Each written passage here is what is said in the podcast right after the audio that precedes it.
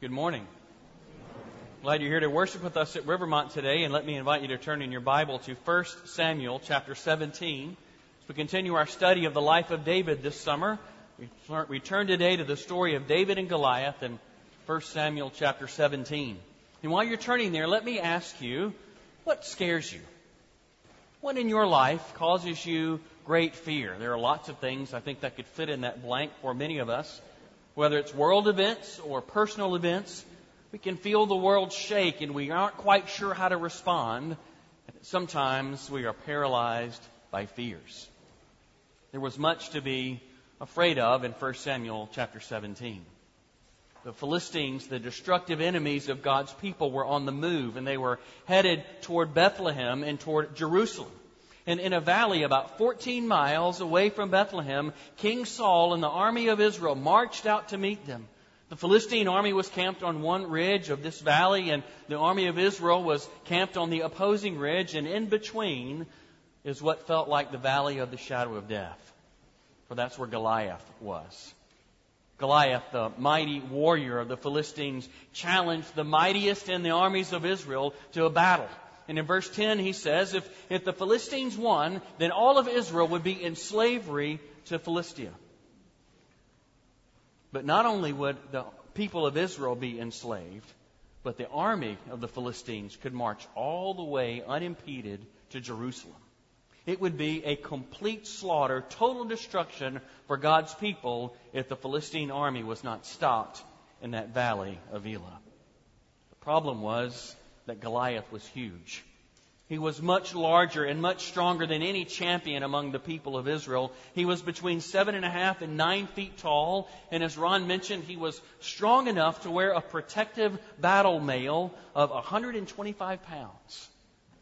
He was an imposing enemy, a more potent enemy than Israel could imagine, and it seemed to King Saul like it was certain doom for God's people. But not to David. You were here a couple of weeks ago, you may remember from 1 Samuel chapter 16 how David was chosen and David was anointed the new king over God's people, and yet David was the eighth son. Seven of Jesse's sons had been passed over, seven the number of perfection, seven the number of biblical completion, and David was the eighth. He was the one who's no count. He was the one who was easy to overlook. He was the one whom Jesse called the Hakatan. You might remember that means he's the runt of the family. And here David was, the runt of all of Jesse's sons, as an errand boy, bringing food and bringing supplies to the armies of Israel as they were camped out, waiting for the battle to begin. For 40 days, this happened. You may remember from the story that this, as this went on, Goliath taunted the armies of Israel. And not only did he attack the army and attack King Saul with his taunts, but he also attacked God Almighty. He says, Your God is not strong enough to protect you.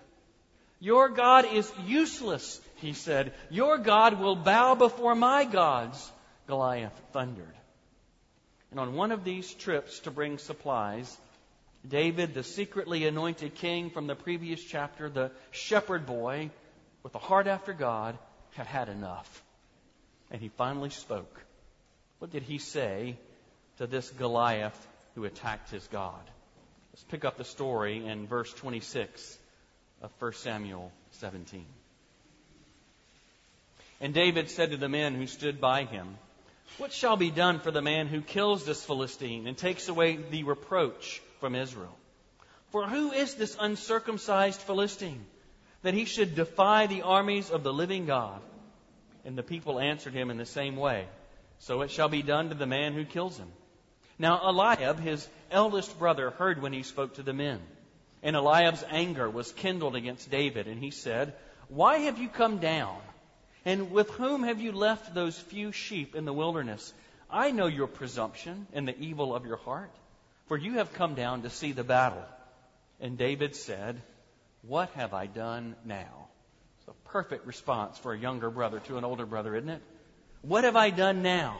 Was it not but a word, or another translation is, Can I talk, Eliab? What have I done now? Was it not but a word? And he turned away from him toward another and spoke in the same way. And the people answered him again as before. Look down at verse 43. And the Philistine said to David, Am I a dog that you come to me with sticks? And the Philistine cursed David by his gods. The Philistine said to David, Come to me, and I will give your flesh to the birds of the air and to the beasts of the field. Then David said to the Philistine, You come to me with a sword, and with a spear, and with a javelin. But I come to you in the name of the Lord of hosts, the God of the armies of Israel, whom you have defied. This day the Lord will deliver you into my hand, and I will strike you down and cut off your head. And I will give the dead bodies of, your, of the hosts of the Philistines this day to the birds of the air and the wild beasts of the earth, that all the earth may know that there is a God in Israel. And that all this assembly may know that the Lord saves not with sword and spear, for the battle is the Lord's, and he will give you into our hand. When the Philistine arose and came and drew near to meet David, David ran quickly toward the battle line to meet the Philistine. And David put his hand in his bag and took out a stone and slung it and struck the Philistine on his forehead. The stone sank into his forehead and he fell on his face to the ground. Let's stop there. Father, we ask that by your power and your might you would open our eyes to what you have for us here today. May we see you as the great warrior who fights for your people, who protects your people. We pray all this in Jesus' strong name. Amen. Kingdom Math. That's what I titled this sermon. And some of you may be wondering, what in the world could Kingdom Math be about? You know, students and kids, don't worry. I'm not going to take you back to school today. But we are going to have a lesson in how God does math for His kingdom versus the way that we so often look at the world. What does 1 plus 0 equal? Well, I suppose it all depends on what you see as the zero. Saul and David would solve that math equation very differently because they saw a great difference in the power of that zero. The unseen reality that was there on the battlefield, Saul could see nothing, but David saw the Lord. In Saul's math, 1 plus 0 equals 1. What do I mean by that? Well, in verse 24, when all the army of Israel looked upon Goliath, they were terribly afraid. And Saul made a deal as they all were quaking in fear. He said, verse 25, if anyone is willing to risk his life and defeat Goliath, meaning save Israel from certain destruction, if anyone is willing to do that, then Saul would make him rich. And he would even make this champion his son in law. Saul looked upon Goliath, this brute bully, arrogantly threatening not only Saul, but threatening the very existence of God's people. Threatening the survival of, of God's covenanted family, whom the Lord had redeemed, whom the Lord had freed from slavery to a much larger enemy than this fighter, Goliath. Who can save God's people? was Saul's question. Who would be a powerful enough defender of God's people that we might be saved? Who might do it? It's an obvious answer, isn't it? It's God. God is the one who is able to save his people. God is the one who is able to redeem his people. But as Saul looked around, he didn't see anyone who was qualified. He looked at his resources. That was the, the one and he could find nothing to add to his resources that would equal up to victory. All the other resources at his disposal added up to a big fat zero. There was no commander strong enough. There was no governor. There was no champion. There was no warrior. There was no God who was strong enough to defend God's people, Saul assumed. For Saul, 1 plus 0 equals 1. He was all on his own. He had no one there to help him. He was left to his own resources, and it added up to panic because he knew he couldn't win. What we see in Saul is a man who gave lip service to the Lord, who knew the stories of God and his covenant, who knew the stories of God and his promises, but Saul lived as a practical atheist a man who practically believed that there is no God strong enough or present enough to intervene on behalf of his people. There is no God who is able to save us. It's all up to me. It's all up to my resources. It's all up to what I can see with my own eyes. Saul was a man who really thought that saving all of these people and defending God's honor was a work that was upon his shoulders. Friends, that's a crippling burden to bear. And it will put us in the prison of fear and insecurity if we believe Saul's math that 1 plus 0 equals 1. You're all on your own. But the reality is, if that's true, if we are left to tackle this great big world and all of its problems in our own wisdom and our own righteousness, our own power, then we should be afraid. Because each and every day, you and I face innumerable challenges that tap out our resources. And whether it's temptation in the bedroom, or hubris in the boardroom, or insecurity in the classroom, there are dangers that we face that are bigger than we are. There are enemies that are stronger. There are sins that are more entrenched in our souls, and we don't have the ability to fight them. There are many, many things in this world that are beyond our control. And if this math is right, if 1 plus 0 equals 1, then you and I are destined to live bound in fear. What is it that you fear?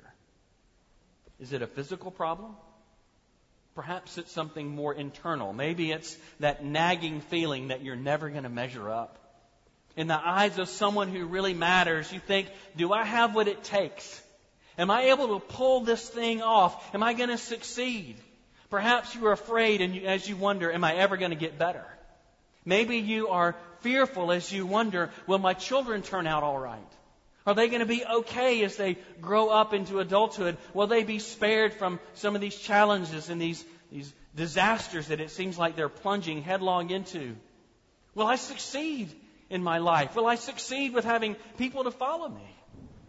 We're fearful, both within and without. Friends, if that is the way we live our life with this 1 plus 0 equals 1. This, I'm all on my own and I have to keep it all together. I have to make it all work. If we live with this practical atheism of King Saul, then it's going to be a prison of fear in your soul. Do you live there? You don't have to. For if we trust in the Lord, Emmanuel, who is God with us, then the gospel tells us that we are never left to ourselves that God rules in grace and God rules in power for our good and for our salvation. He rules for the good of His people, including you. You're never left alone to fend for yourself. That 1 plus 0 equals 1 is a practically atheistic way of going about life. And yet, so often, that's how we figure we have to live. We see the alternative in David. In David's math, we see that 1 plus 0 equals infinity. There's an infinite power at work because what fits in that zero slot in David's calculation is an all powerful, sovereign, and loving God, even though we may struggle to see him at work sometimes. David knew that the power to overcome didn't come from the one. It didn't come from him. The power was in the zero. The power was in the Lord. The power was in the unseen and yet sovereign God who fights for his people. That's where power was for David, and that's the same place power comes for you and for me. David came down to do what no other of the mighty warriors of Israel would do. That's honor the Lord. It was different for David, however. It was the Lord's power, the Lord's resources that captured David's imagination. It was the Lord's ability to defend his people and defend his name, the Lord's determination to save his people that captured David's heart. The leaders around him thought that there was a problem of a lack of resources, and they tried to play find the bad guy, find the place to put the blame. Eliab, David's oldest brother in verse 28, suggested that the problem was this little brother, this, this pain in the neck little brother who was just hanging around. I know why you came down here, Eliab said. You came to just watch the battle. You came to watch all of your brothers get killed, didn't you? Eliab thought the problem was David being a pain. Saul added his theories in verse 33. He claimed that the problem was a lack of experience. He said, David, you're but a youth. And this Goliath, this, this fighter, has been fighting wars since he was a youth. You don't have the experience necessary. You're not able to take on this Goliath. And then Saul shifted as he identified another problem as a lack of equipment in verse 38. You don't even have armor. You don't even have the ability to fight this warrior, Goliath. You lack the equipment, you lack the experience, and even Goliath got in on pointing out the problem in verse 42. He said, David, you're a weakling. You're puny. You're uh, just a young kid, and you are far too handsome for a battle like this. David, you're out of your league, is what Goliath said. Where's the real problem? David saw the issues differently, though. For him, this was a theological problem with a theological solution. And he put his finger directly on it in verse 26. He said, For who is this uncircumcised Philistine that he should defy the armies of the living God? Now, you may remember that, that, calling to mind circumcision is a reminder both to all Israel and to the people of the Philistines that there is a God who makes promises. For the men of Israel were circumcised. They bore a mark on their body that proclaimed, We belong to God. He has placed His mark upon us. He has placed His stamp upon us. He has purchased us by blood. God has bound Himself to us, His people. He's made promises to save us. And you over there on the other side of the valley, you don't have that mark. You are uncircumcised. You have not received promises of salvation from God. In fact, you are God's enemies. We are marked by God's promises, David said. And furthermore, our God is a living God. The implied question that David offers to Saul and all the Israelites is this Is God alive? And is he for us or not? Is he here? Is he for us? Is he pledged to us or not? For this enemy that we face isn't just an enemy of Saul. These are God's enemies, David says. And are we willing to believe that God is interested in fighting for and defending His covenanted people? His family that He has bought with blood? Is God interested in caring for us or not? That was what David asked. Saul was tone deaf. He was tone deaf to that theological argument because Saul started from a different place. He was using a different math. Saul looked at his armies, he looked at his equipment, he measured out his experience, and it all added up to defeat. It all added up to destruction. But David started in a different place. David started by looking at the all powerful God who had bound himself to his people by blood. And that's where his math started. And when he started with a God who had made promises, a God who was powerful, it added up to infinite power on behalf of God to save his people. And David testified to that in verse 45 as he spoke to Goliath. He says, You came to me with a sword and with a spear and with a javelin, but I come to you in the name of the Lord of hosts, the God of the armies of Israel, whom you have defied. And in verse 47, he says all this, that all this assembly, including God's people, may know that the Lord saves not with sword and spear, for the battle is the Lord's, and he will give you into our hand. Who was the strong one in David's mind? It wasn't himself. It wasn't David's resources. It wasn't David's power. It wasn't David's wisdom. It wasn't David's experience that gave him confidence. But rather, he placed his trust and his faith and his hope in the Lord God Almighty. For it was the Lord who was the one who delivered. It was the Lord who was the strong one who would fight for his people. Now, where did David learn that? Where did this young shepherd boy learn that God was the kind of God who stepped in to protect the weak and the vulnerable? Well, he tells us. He told us he learned about it in the shepherd's field, where David was spending his life day in and day out being a shepherd boy, caring for these weak and defenseless and powerless sheep. He gave his life every day to fight off the lions, to fight off the bears, those who would seek to destroy his flock. David risked his life. And it was in that battle place of the shepherd's field that David learned that there is another power at work in me and through me. There is another one who is able to defend the weak and the powerless and the vulnerable. David learned that lesson in the shepherd's field.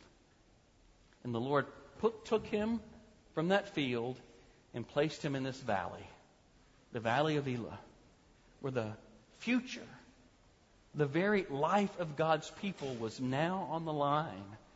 And David was called to put that lesson he learned in the shepherd's field to work, defending God's people as a shepherd king who would step in and defend the powerless and the weak and the vulnerable with a power that is beyond himself.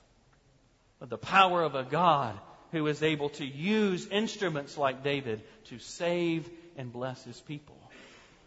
I want to propose to you and to me that the Lord does that all the time.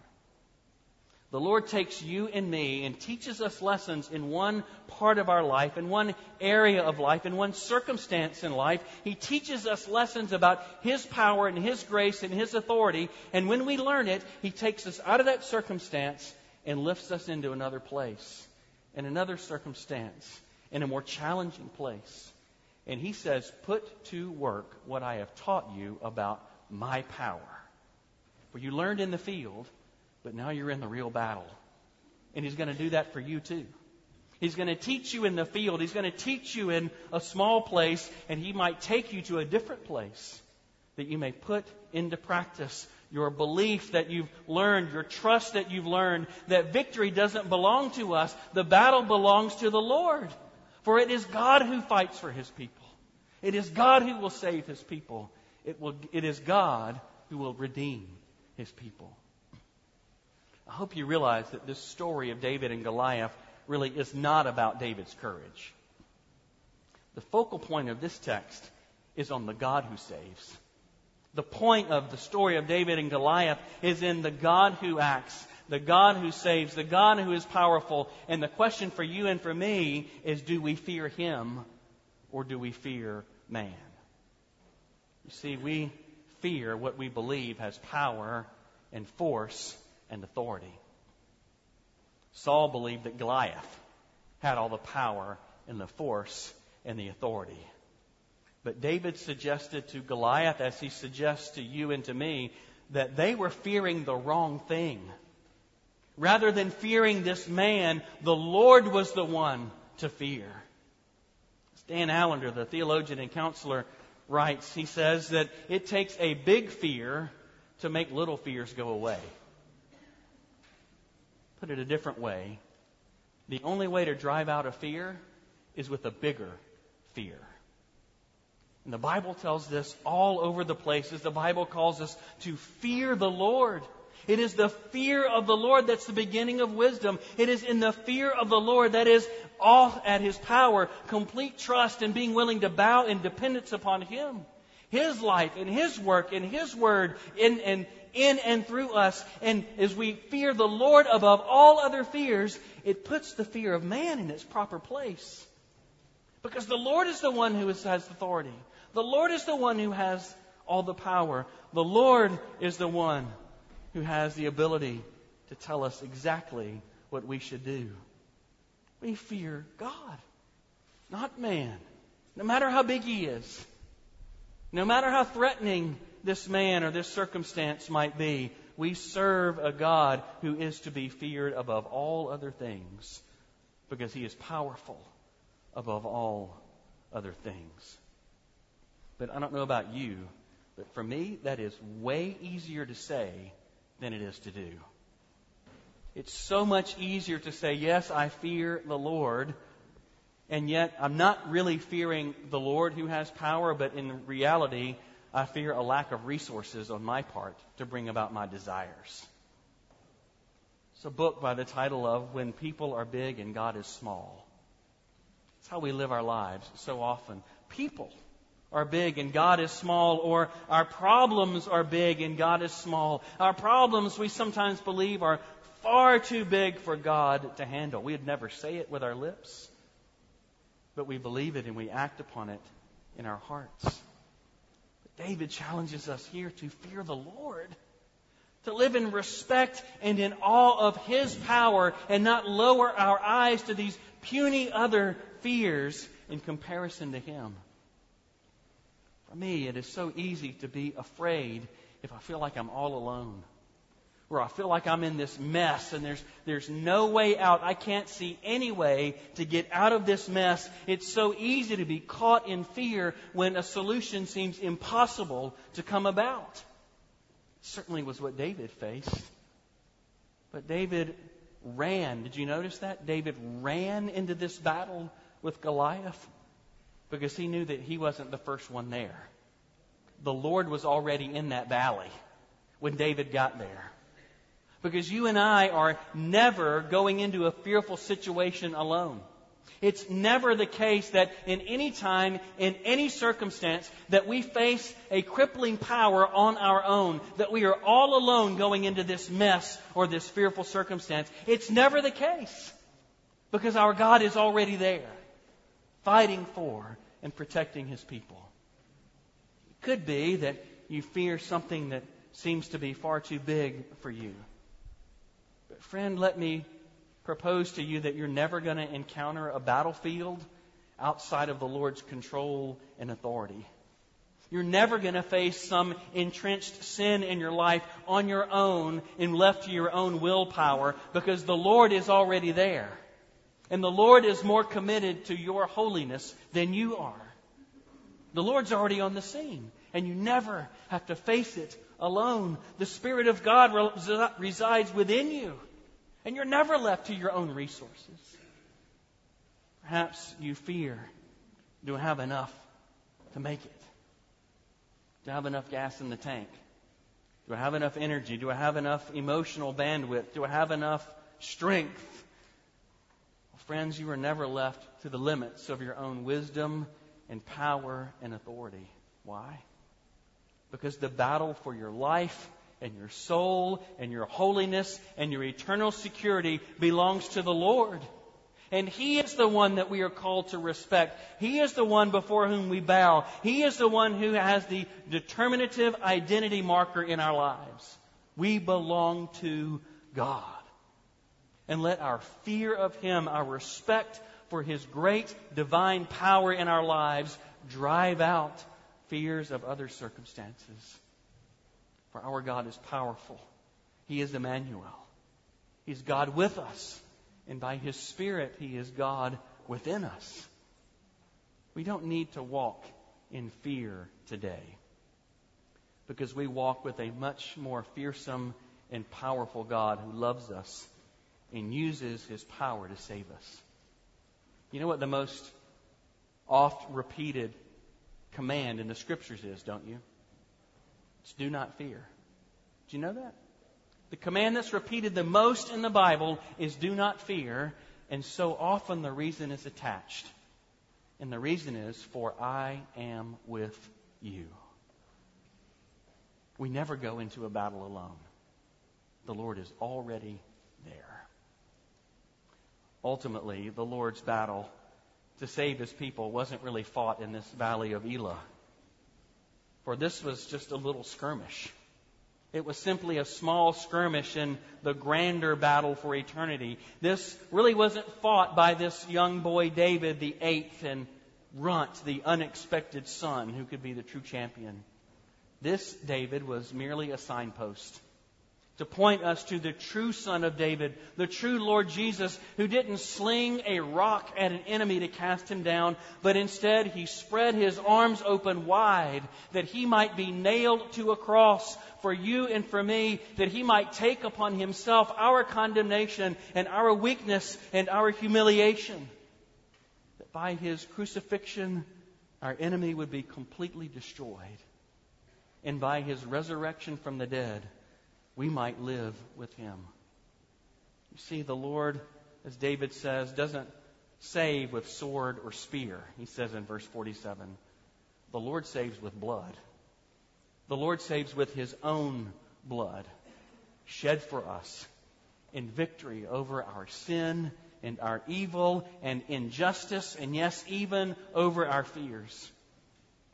the real battle, the real war, has already been won on the cross. And the enemy who could truly destroy your life has already been struck down by what the Lord Jesus did for us upon the cross. He fought to win the war against sin and death and the devil, and he stands victorious for us now. If we simply repent, turn away from our sin, and place our trust and our faith, and yes, our fears into the one who gave his life for us. And he's given us his spirit that he might enable us to walk in his ways and follow after him as we battle for him and battle against our fears in this life. Wherever the Lord takes you, he says, Do not fear, for I'm with you. Wherever the Lord takes you, whatever battlefield he calls you to step upon, the Lord is already there, fighting for you, his child. And don't forget kingdom math.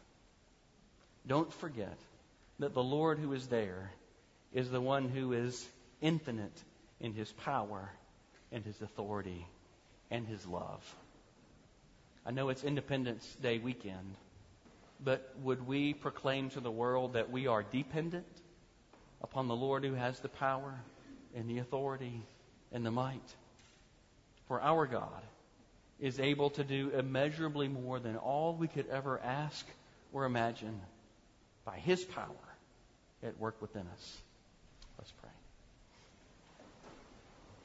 Father, we ask that you would enable us as your people no longer to wallow in our fears, but instead turn our hearts to fear you, to respect you, to know and experience your saving power, your mighty work within our souls as individuals, your mighty work within your body, the church, all around the world. Lord, so often we are captured by our fears because we believe we're left to our own resources. But we ask that you would lift our eyes up, that we might see you, the Lord Jesus, that we might experience you, Holy Spirit, in our lives as individuals and as a church. We ask that we would be that kind of people here at Rivermont. And we ask that you would make us into that kind of people around the world. There are brothers and sisters that we have, Father, who have much, much more reason to fear than we do. They're being beaten, they're being brutalized, they're having their lives taken. So we pray, Lord Jesus, that you would be the God who fights for your people. Lift up and protect our brothers and sisters who are vulnerable and weak all around the world. And we pray that you would draw near to your vulnerable and weak flock here at 2424 Rivermont Avenue. Would you be the God who fights for us? And may we place our faith and our hope and our fear in you. We pray it all in Christ's name. Amen.